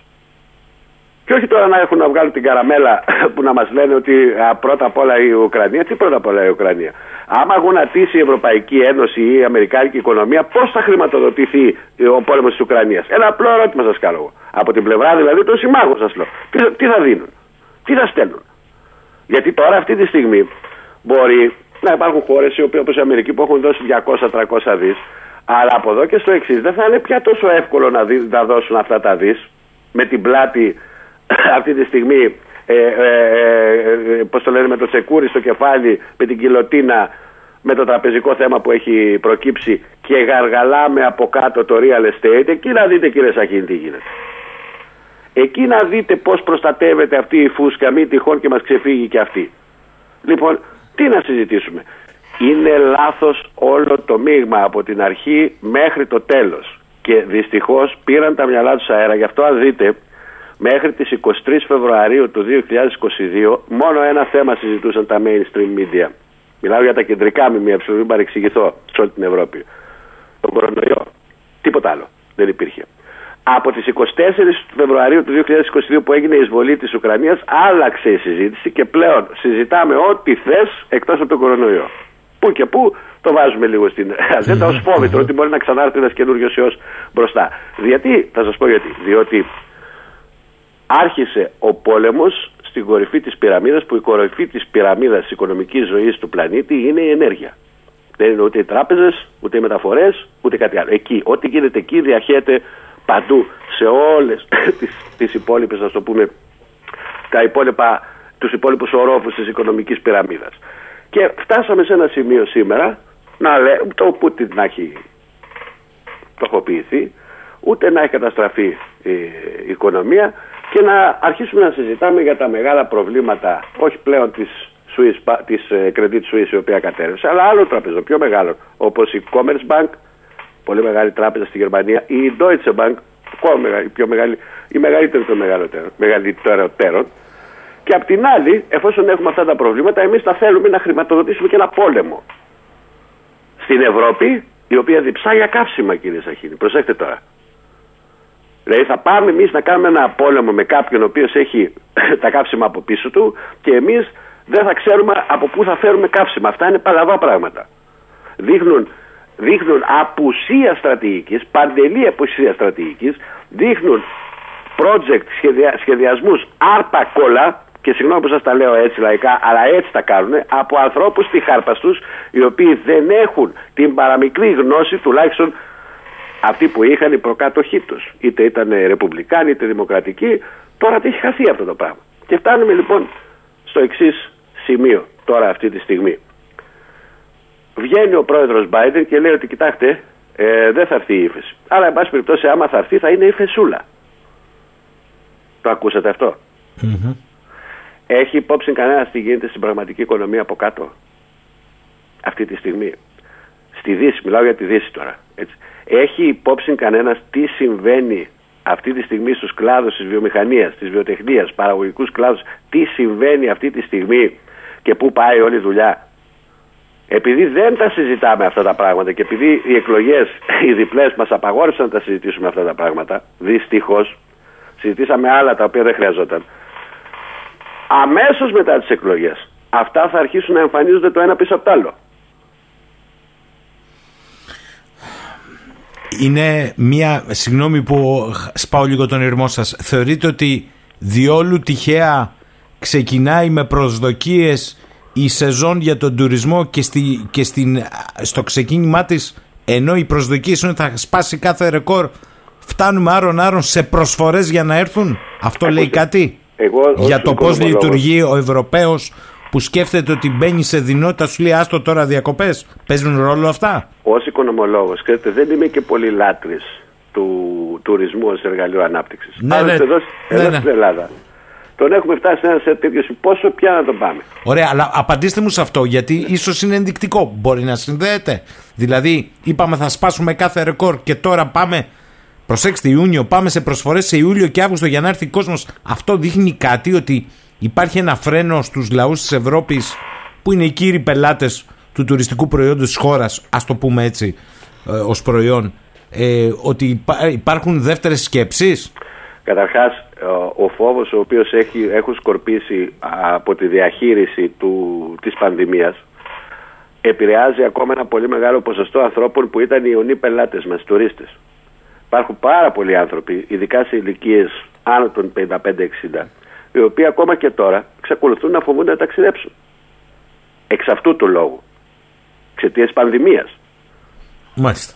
Αυτό μπορεί να μην θέλουν να το συζητήσουν, αλλά με συγχωρείτε πολύ, εμείς στι εταιρείες στις οποίες ε, συνεργαζόμαστε καθημερινά αυτό βλέπουμε.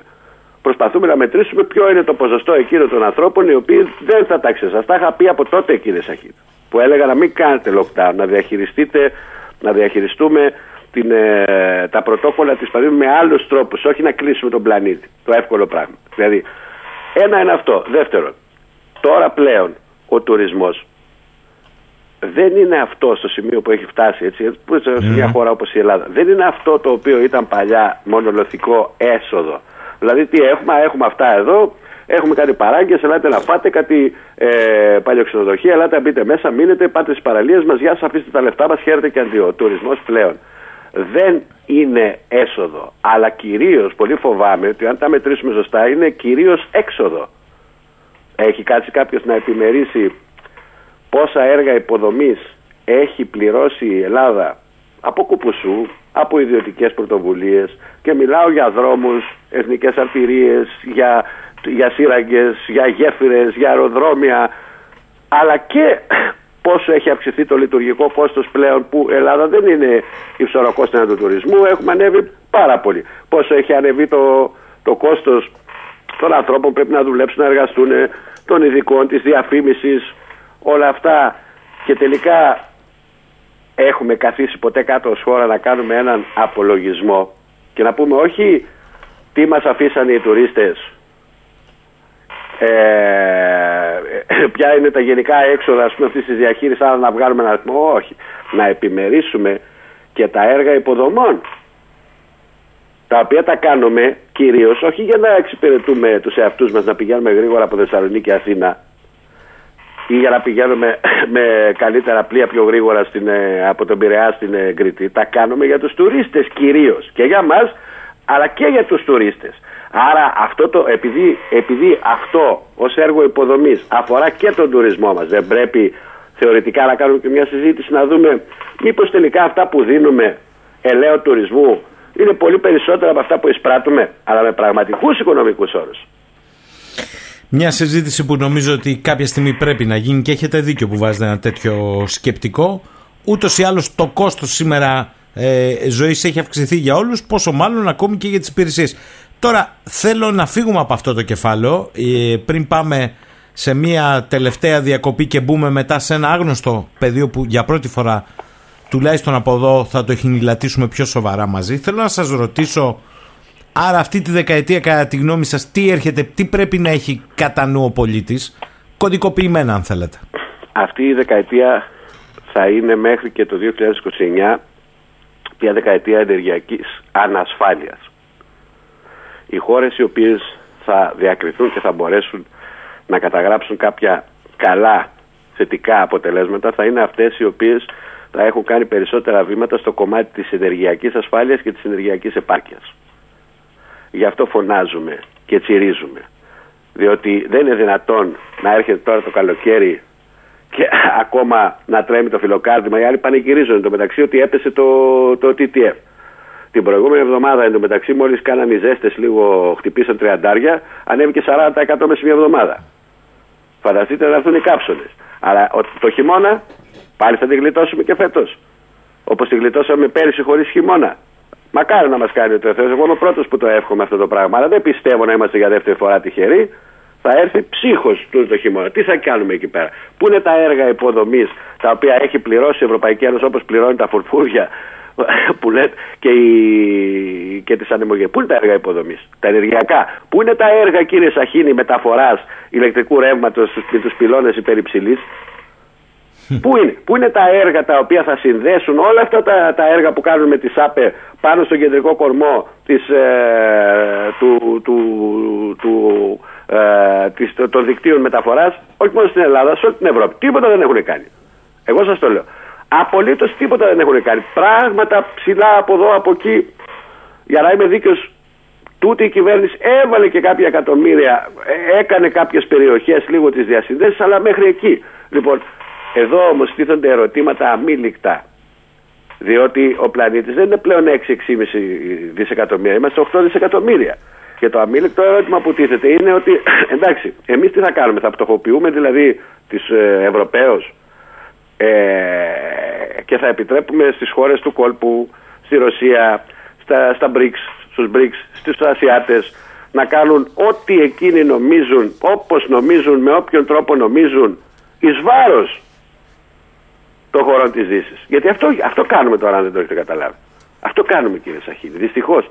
Και λυπάμαι πάρα πολύ που το λέω για 500 φορά και δεν θα βαρεθώ να το λέω. Θέλει λοιπόν να υπάρξει μια γενικώς μια αμοιβαία διαχείριση της κρίσης στο κομμάτι το ενεργειακό και επιτέλους για να φύγουν τα world premiums από παντού από τις τιμές και να πέσουν και άλλο οι τιμές, δηλαδή τα ασφάλιστρα, τα πολεμικά ασφάλιστρα κινδύνου που υπάρχουν τα ενεργειακά προϊόντα. Να ακουστεί κύριε Σαχίνη επιτέλους η λέξη ειρήνη. Συμπαθάτε με, αλλά εγώ πια δεν μπορώ να μπαίνω μέσα στα, στα, στα site. Πόλεμος από εδώ, πόλεμος από εκεί, πόλεμος από εκεί. Πυρηνικά, οι αρχές θα κάνουμε, θα σας λιώσουμε. Έχουμε πιο πολλά πυρηνικά, πιο πολλές πυρηνικές, η Σαρμάτ, το ένα το άλλο.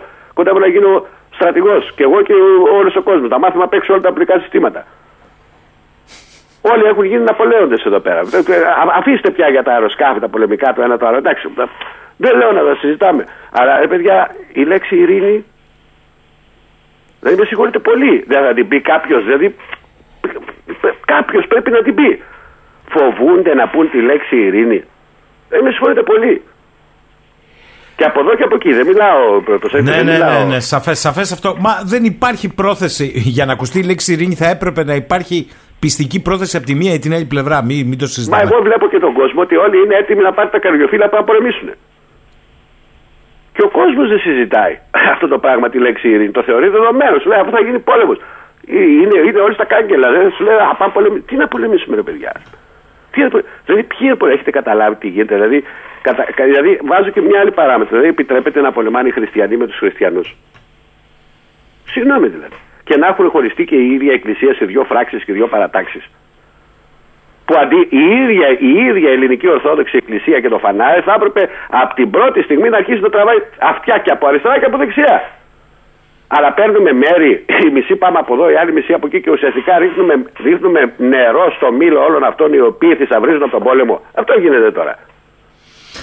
Λοιπόν κύριε Αδαλή, με πολύ ωραία πάσα, με ένα πολύ ωραίο μήνυμα θέλω να πάμε στην τελευταία διακοπή διότι στο τελευταίο μέρος ε, της εκπομπής Έχουμε κρατήσει κάποιες εκπλήξεις σήμερα για τους ακροατές.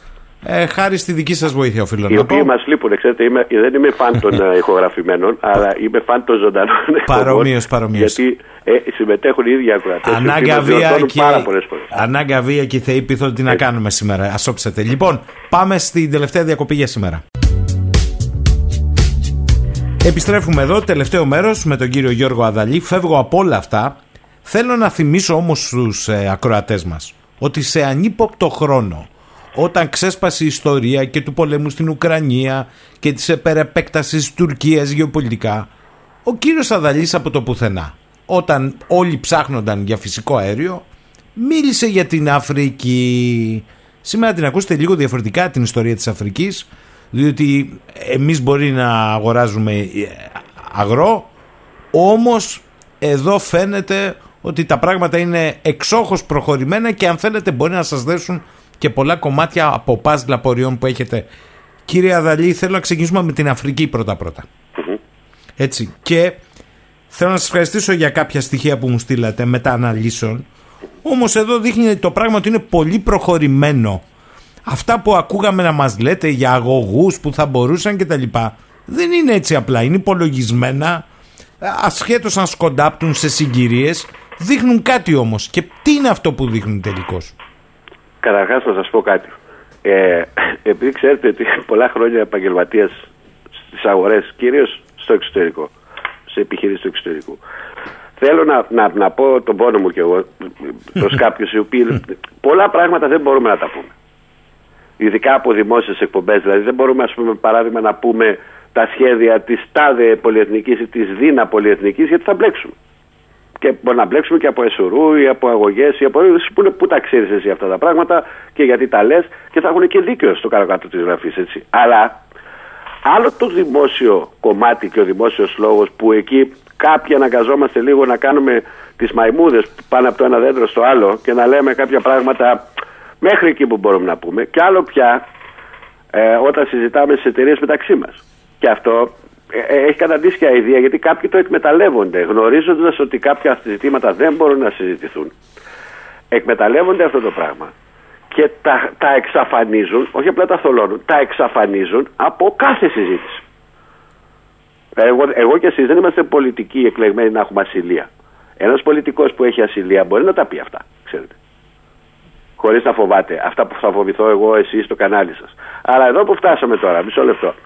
Εγώ πέρυσι δεν παλάβωσα όταν άρχισα να φωνάζω και να λέω ρε παιδιά, δεν βλέπετε τι κάνει ο άλλος εκεί. Έχει πάει, έχει κάνει 45 πρεσβείες και έχει αυξήσει περίπου 400% το εμπορικό ισοζύγιο Ερντογάν με τις χώρες της Αφρικής. Γιατί το κάνει αυτό το πράγμα; Γιατί το κάνει; Το ψάξε κανένας αυτό. Έτσι του ήρθε να απομειστεί ένα τεράστιο κόστος και να σε όλα τα Αφρικά έχει περισσότερες πρεσβείες από ότι έχει, έχουν κράτη όπως η Ρωσία και η, και η Αμερική στην, ε, στην Αφρική. Τι κάνει εκεί. Τι είδε. Προφανώς είδε. Αυτά τα οποία σας έστειλα, τα οποία τα, αυτά είναι. Ε, τα έστειλα για να τα δείτε λίγο. Mm. Οι, οι χάρτες αυτοί οι συγκεκριμένοι είναι βγαλμένοι από πολλή δουλειά. Δεν είναι αστεία και δεν είναι κάτι το οποίο μας ήρθε ως ίσως κάποια στιγμή προβληθούν και σε μια τηλεοπτική εκπομπή στο μέλλον ε, όταν θα είναι και ο κόσμος έτοιμος να ακούσει ότι εδώ έχουμε να κάνουμε με αναβίωση ένα σωρό έργο τα οποία ενώ ήταν βαλτομένα έργα ενεργειακά ας πούμε ήταν βαλτομένα στην Αφρική. Ευθύς αμέσως μετά τον πρώτο μήνα της αποτυχίας των κυρώσεων ξέρετε πότε φάνηκε η αποτυχία των κυρώσεων όταν έλεγαν ότι θα καταστρέψουμε το ρούβλι και πήγε το ρούβλι 137 ρούβλια το δολάριο από 65 που ήταν αμέσως μετά το ρούβλι άρχισε να ανακάμπτει και ε, έγινε καλύ, ε, πέτυχε καλύτερη συναλλαγματική ισοτιμία από ό,τι είχε πριν την εισβολή. Που αυτό το ξεχνάνε κάποιοι. Δηλαδή ήταν πέρυσι το 22 ήταν το νούμερο ένα νόμισμα σε απόδοση στον πλανήτη, το ρούβλι. Δεν θα μπω σε αυτή τη διαδικασία γιατί θέλω στην ερώτησή σας να απαντήσω ε, αλλά καλά θα κάνουν να προβληματιστούν ορισμένοι. Διότι εδώ βλέπουμε ότι αμέσως μετά από αυτό το πρώτο μεγάλο μάθημα οι, οι, οι, οι διευθύνοντες σύμβουλοι των super majors, δηλαδή των πολυεθνικών των ενεργειακών με έδρα την Ευρώπη, με κυρίαρχη την Έννη και την Total άρχισαν να αποτελματώνουν έργα τα οποία ήταν στο ίδιο σημείο κολλημένα από το 16, 17, 18 και άρχισαν να τα αποτελματώνουν. Δηλαδή υπάρχουν στοιχεία τα οποία τουλάχιστον εμείς τι εταιρείες τα ξέρουμε. Σας έχω στείλει και εσάς να τα δείτε. Είναι ε, σε ένα πίνακα, στον πρώτο πίνακα, είναι περίπου 12 έργα ναι, τα ναι. οποία βρίσκονται πλέον σε στάδιο ολοκλήρωσης. Δηλαδή στη Μοζαμβίκη, στη Μαυριτανία, στο Κονγκό, στην Αγγόλα. Αυτά έχει περίπου να τελειώσουν. Γιατί τελειώνουν; Τελειώνουν τώρα ως αντιστάθμιση μια νέα πηγή που θα υποκαταστήσει την, ε, έτσι πιστεύουν δηλαδή, θα υποκαταστήσει τις απώλειες από, τη, από τα ρωσικά προϊόντα που έχουν χαθεί. Ναι, αλλά αυτά τα έργα έχουν ένα τεράστιο κόστος που έχουμε αναρωτηθεί ποιος το πληρώνει αυτό το πράγμα. Δηλαδή, εγώ έχω δει κάποιες αποφάσεις της Ευρωπαϊκής Ένωσης οι οποίες επιχορηγεί κατευθείαν ε, το στρατό, το Υπουργείο Άμυνας μιας χώρας, ε, ο οποίος αυτός ο στρατός σφάζεται με μια άλλη φατρία ή με δύο φατρίε, τους αντάρτες δηλαδή, τους επιχορηγεί για να πάνε να καθαρίσουν γρήγορα γιατί τους επιχορηγεί, γιατί εκεί είναι τα έργα αυτά τα οποία σας έστειλε.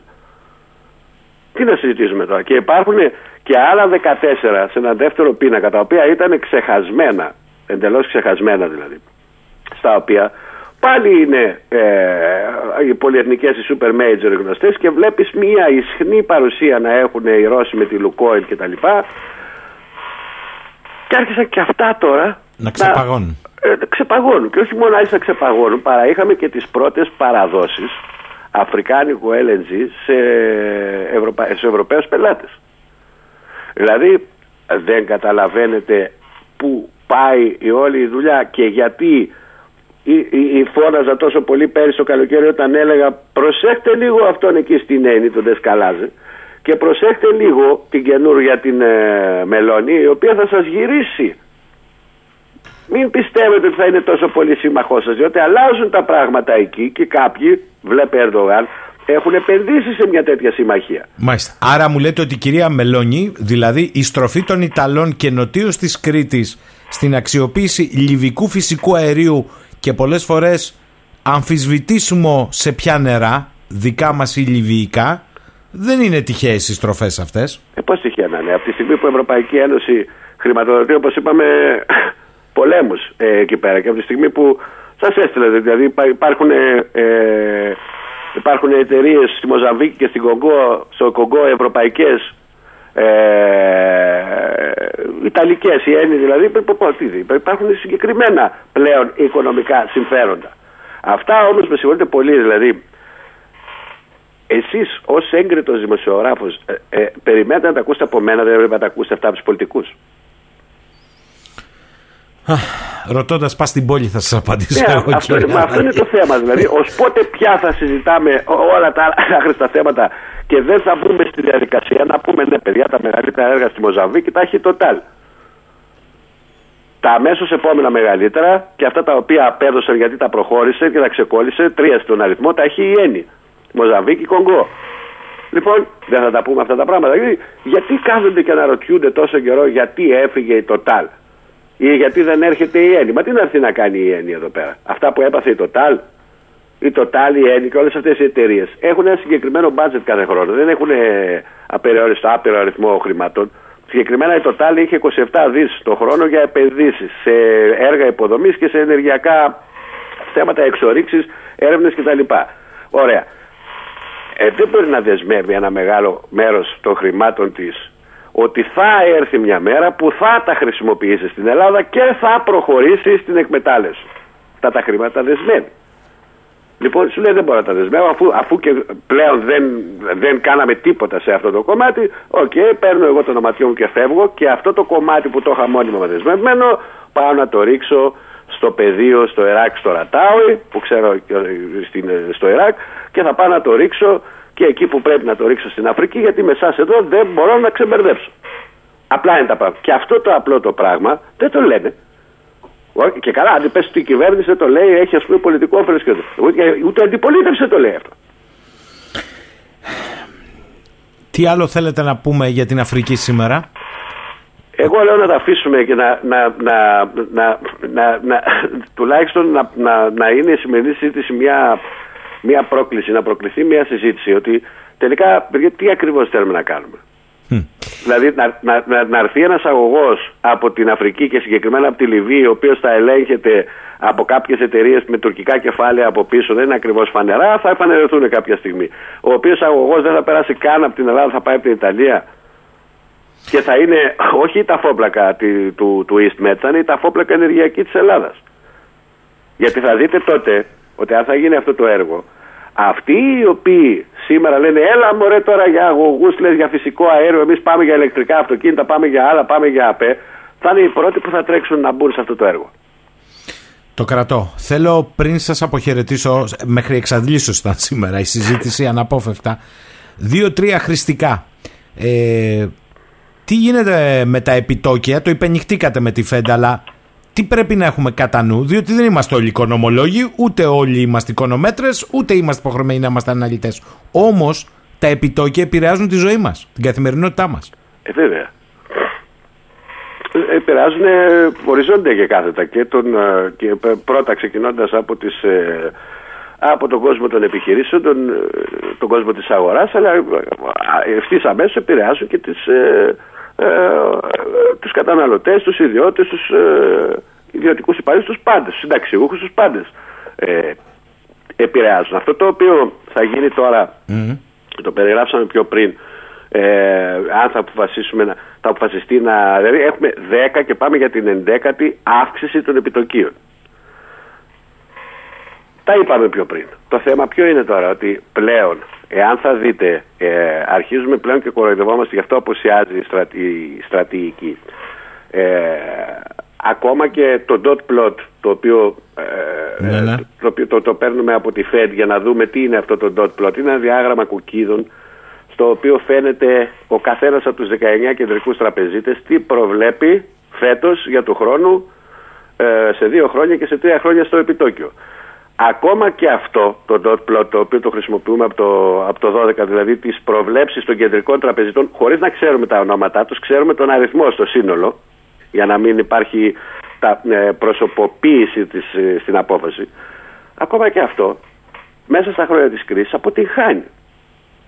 Να σας πω κάτι το οποίο έχει προβληματίσει πάρα πολύ κόσμο και ίσως τώρα ε, οι, οι μη δεν γνωρίζουν τι είναι το dot plot, αλλά θα κάνουν, το ψάξουν, δηλαδή δεν είναι, δεν είναι και τίποτα δύσκολο να το βρουν. Όταν βλέπεις ότι πέρυσι το Φεβρουάριο μας έλεγαν οι, οι κεντρικοί τραπεζίτες της ΦΕΔ Και θα μου πεις γιατί συνέχεια λες για τη ΦΕΔ. Γιατί ό,τι αποφασίσει η ΦΕΔ ακολουθούν και οι άλλες κεντρικές τράπεζες. Και η Ευρωπαϊκή Κεντρική Τράπεζα και η Τράπεζα του Καναδά και η Τράπεζα της Ιαπωνίας και η Τράπεζα της Αυστραλίας είναι copy-paste. Δεν, δεν υπάρχει κάποιος, ας πούμε, πώς θα το πούμε, κάποια, κάποια πιθανότητα να διαφοροποιηθούν. Όταν λοιπόν το 2022 μας έλεγαν ότι ε, δεν υπάρχει πιθανότητα για το 23 να έχουμε αυξήσεις επιτοκίων άνω του 3%. Έτσι μας έλεγαν. Οι περισσότεροι από αυτούς. Και υπήρχαν ελάχιστοι, τρει-τέσσερι, οι οποίοι έλεγαν ότι και αν αυξηθεί πάνω από το 3% θα πάει μέχρι το 3,5%. 5,5% πάει τώρα. Οπότε για σκεφτείτε κάποιον επιχειρηματία, μεγάλο επιχειρηματία ή άνθρωπο ιδιώτη ο οποίος κάνει κάποιες επενδυτικές κινήσεις. Υπάρχουν ακόμα πολλοί, ειδικά στην Ευρώπη. Για σκεφτείτε να του λέγαν πέρυσι ότι μη στεναχωριέσαι, τα επιτόκια θα είναι από 1,5 μέχρι 2. Να έκανε αυτές τις κινήσεις του και φέτος σε ένα χρόνο να είναι 5,5 κοντά. Φέτος λοιπόν το dot plot πάλι, γιατί πάλι ετοιμάζονται να την πατήσουν, έχει μια ανάστροφη μορφή. Τους υπόσχονται ότι το 2024 προβλέπουν οι 19 τραπεζίτες της Αμερικής το 2024 του χρόνου ότι φέτος θα είναι γύρω στις 5,5 ε, πάντως κάτω από τις 6 μονάδες το επιτόκιο και του χρόνου θα πέσει κάτω από τις 4,5 μονάδες το επιτόκιο. Στο υπόσχονται. Και το 2025 θα πέσει κάτω από τις 3,5 ε, μονάδες και ίσως και στις 2,5. Τα έχουμε αυτά τα πλότια. Ναι, για φανταστείτε όμως όπως απέτυχαν να πιάσουν πέρυσι την εκρηκτική άνοδο των επιτοκίων, οι ίδιοι τραπεζίτες, γιατί αυτοί τα σχεδιάζουν, αυτοί τα φανταστείτε, αυτοί τα, άμα δεν, πιο πάνω από αυτούς δεν έχει. Για να καταλάβετε, αυτοί οι 19 τραπεζίτες είναι. Ε, ε, προεξάρχοντες του, του Τζερόν Πάουερ. Όπως λοιπόν απέτυχαν πέρυσι τον Ιούνιο, Μάιο, Ιούνιο να καταλάβουν ότι με αυτή τη στρατηγική τους θα αναγκαστούν το επιτόκιο να το πάει πάνω από το 5% και παραμύθιζαν τον κόσμο ότι μη στεναχωριέστε θα μείνει στο 2,5% έτσι και φέτος μπορεί να μην συμβεί αυτό το οποίο λένε ότι τέλος της χρονιάς θα έχουμε μία πτώση κάτω από τις 5, 5 ποσοστιαίες μονάδες και να πάμε στο 24 να ρίξουμε τα επιτόκια κάτω από τις 3 μονάδες. Μπορεί να μην συμβεί, μπορεί να έχει μια πτωτική πορεία το επιτόκιο, που το βλέπω, αυτή είναι και η άποψή μου η δικιά μου, θα έχει μια πτωτική πορεία. Εγώ βλέπω ότι θα είναι πολύ μικρή. Και θα είναι η δε, το δεύτερο στραπάτσο που θα πάθει η αγορά. Λοιπόν, συμμερίζεστε την άποψη της JP Morgan ότι αυτό που θα συμβεί θα είναι πολύ χειρότερο από την κρίση της προηγούμενης δεκαετίας; Δεν συμμερίζομαι την άποψη κανενός τραπεζίτη. Α. Και, και θα σας πω για αυτό, γιατί.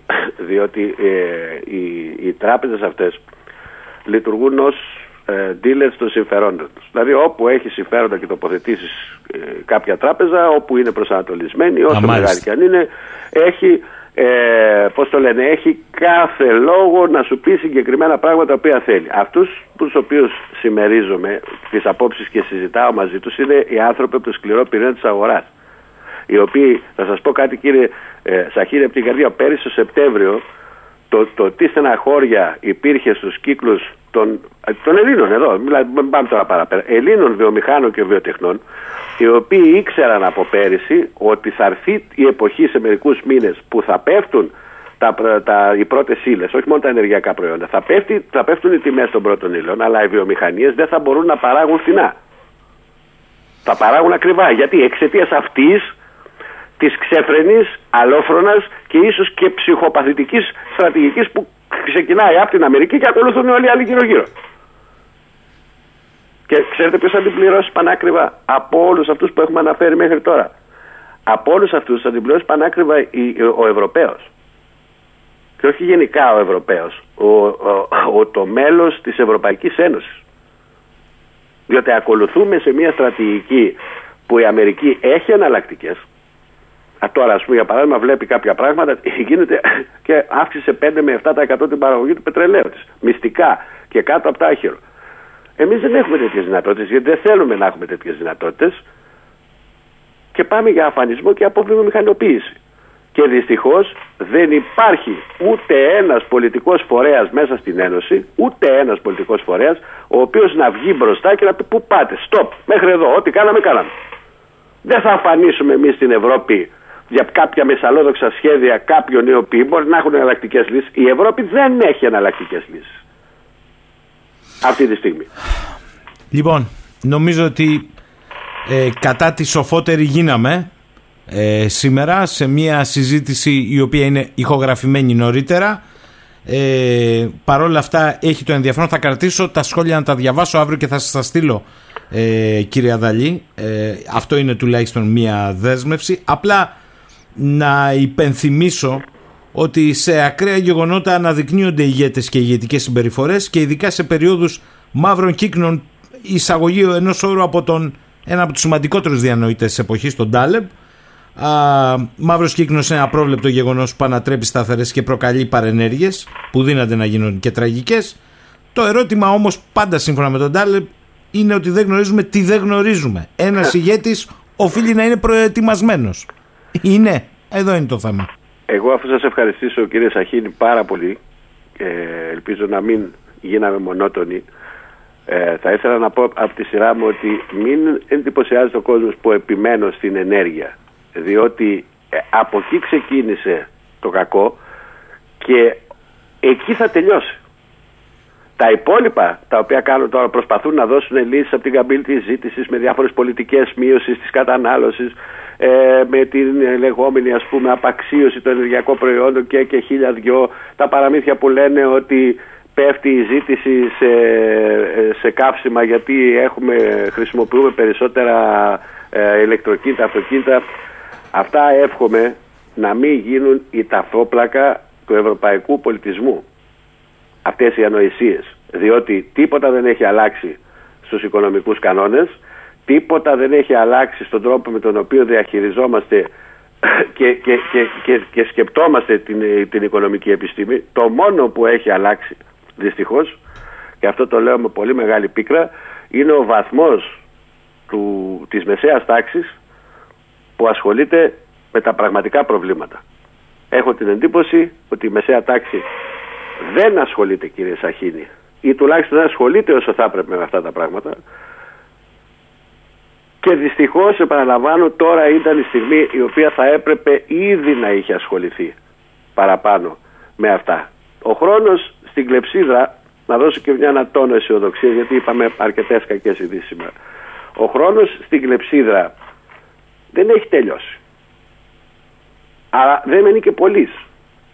Πιστεύω και για να καταλήξω με αυτό ότι εάν έως το τελευταίο τρίμηνο του 2023, φέτος δηλαδή, Δηλαδή μέχρι και ας το πούμε μέχρι τις αρχές Οκτωβρίου. Πιστεύω να έχουμε δει μια οπισθοχώρηση από αυτή τη βίαιη αύξηση της πολιτικής των επιτοκίων διότι αν συνεχιστεί και το τελευταίο τρίμηνο της φετινής χρονιάς αυτό που έρχεται δεν θα είναι με τίποτα αναστρέψιμο. Θα το κρατήσω αυτό.